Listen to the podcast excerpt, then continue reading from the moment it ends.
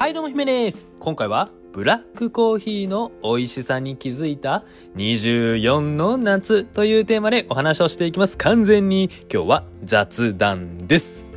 はい。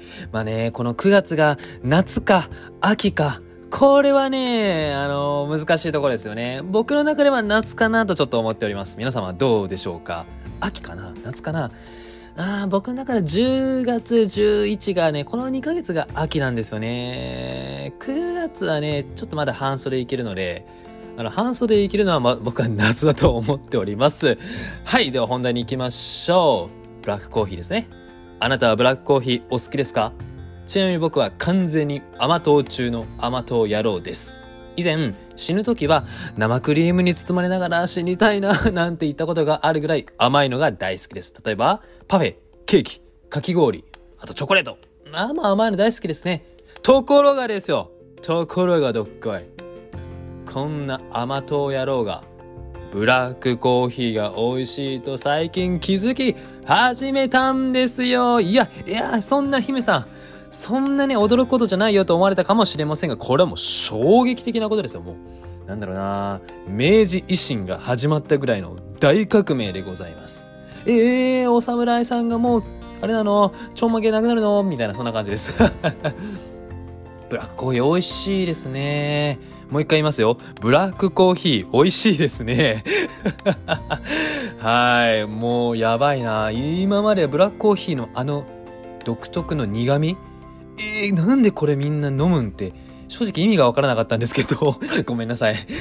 はあ、まだ世界は捨てたものじゃないですね。ということで、新たな夢がまた一つ増えました。それが、コーヒーマスターになることです。なんだいそれは以前発売した Kindle 本の誰でもできるスタンド FM マスターになるための7つのステップみたいに、スタンド F、あの FM マスターみたいですね。略してスタマスです。まあぜひね、あの、スタイフのこの、Kindle 本まだ読まれてない方はぜひ読まれてみてください。概要欄に載せております。いやー、まあこんな感じでね、いろいろマスターになりたいなと思っているんですよ、マスター。うん。例えば、どの豆が美味しいんだろうとか、あーどのね、国の豆が美味しいのかなとか、ちょっと今ね、好奇心とか探求心、ウキウキワクワクしています。皆さん、もしブラックコーヒーお好きな方で、あ、このコーヒー美味しいよって方、いまし、ん？っていうものがありましたら、ぜひ教えていただけると嬉しいです。ちょっといろいろ実験してみたり。いやー、噛んじた。いろいろ実験してみたりですね。あ、この国のコーヒー豆は粒大きいんだなとか、あ、苦味まろやかなんだなとか、やばいなちょっと人生のまたワクワク感が広がっていきますね。最高だくー最高だまあもともと僕あの、化学、科学の大学出た人間なので、そういったものも結構好きなんですよね。なんだろうな。実験？検証？あ、大好きです。あちなみに、あのーコンビニに売ってた、ファイヤーワンデイブラックっていうのかな？これちょっと買っちゃいました。なんで買ったかというと、ファイヤーがあるからです。単純ですね。あ結構美味しかったですね。ブラックコーヒーですね。だってこれ逆に思ったのが、どうしてこれまで苦手だったものが突然好きになったのか。これいろいろ考えてるんですけど、正直よく分かってないんですよね。でもなんかないろいろビジネスとか仕事とかなんか身の回りのこと今まで嫌いだったものがなんかだんだんだんだん好きになる人間関係とかもそうですよねちょっと初対面ではなんか嫌だなと思ってた人が話すと意外といい感じの人なんだなとかなんかあるじゃないですか。嫌いから好きになる瞬間。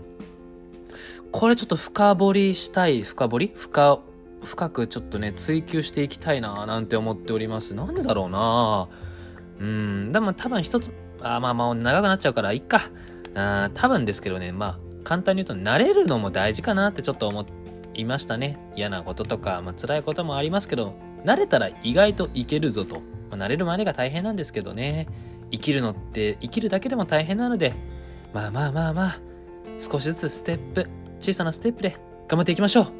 という着地点に行きました。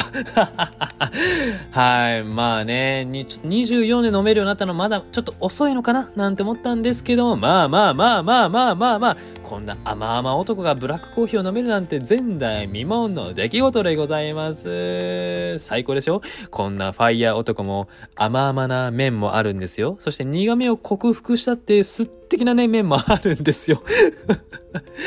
というわけで、お口がアダルトになったということでで、楽しくね、ブラックコーヒー生活も送れると思います。